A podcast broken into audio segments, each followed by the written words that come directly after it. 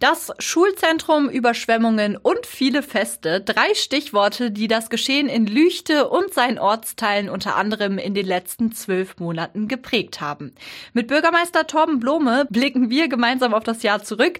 Und da steht vor allem der Frühling im Fokus, in dem das Schulzentrum am Ramberg fertig saniert wurde. Auf jeden Fall mit Abstand die größte Investitionsmaßnahme der Stadt Lüchte, wo auch in den nächsten Jahren nichts in der vergleichbaren Größe unterwegs ist. Und am Ende muss man sagen, die weiterführende Schule ist mit die wichtigste öffentliche Institution, die wir hier vorhalten.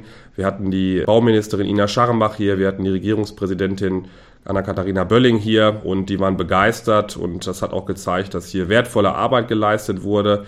Kann meinen Dank dann nur nochmal an das gesamte Lehrerteam, an die Schülerinnen und Schüler, an die Eltern, aber vor allem auch an all diejenigen, auch hier im Haus, auch bei den Firmen ausdrücken, die es halt möglich gemacht haben, dass wir diese Schule in dieser schwierigen Zeit fertiggestellt haben und ja auch im Finanzrahmen geblieben sind. Und das ist in der heutigen Zeit ja gar nicht mal so einfach. Trotzdem war die Zeit auch in Lüchte schon mal einfacher. Man überlegt, dass wir im zweiten Kriegsjahr in Europa sind, was natürlich riesige Einflüsse hatte, Inflation, Rezession. Das war natürlich eine große Herausforderung, aber ich finde, insgesamt darf man auch ein Stück weit vielleicht auch mal stolz auf das Jahr sein.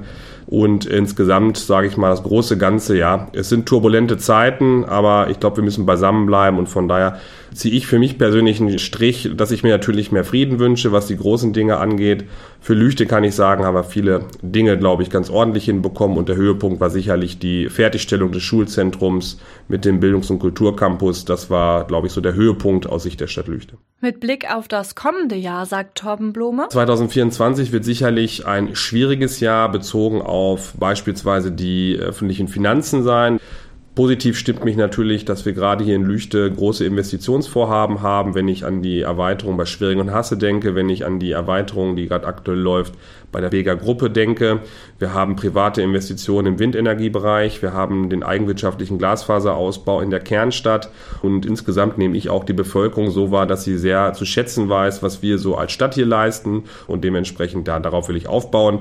Nur wie gesagt, 2024 wird nochmal ein schwieriges Jahr, denn das muss man auch sagen, das Übel ist eben der Krieg in Europa und der scheint kein schnelles Ende zu finden. Lüchtes Bürgermeister Torben Blume hebt beim Blick auf das vergangene Jahr vor allem die Fertigstellung des Schulzentrums hervor. Trotzdem sei es auch in Lüchte ein schwieriges Jahr gewesen und mit dem Blick auf das kommende Jahr sieht Blume sowohl Chancen als auch Herausforderungen für die Stadt. So geht's vielen von uns wahrscheinlich auch, gehört haben Sie davon hier bei Radioaktiv.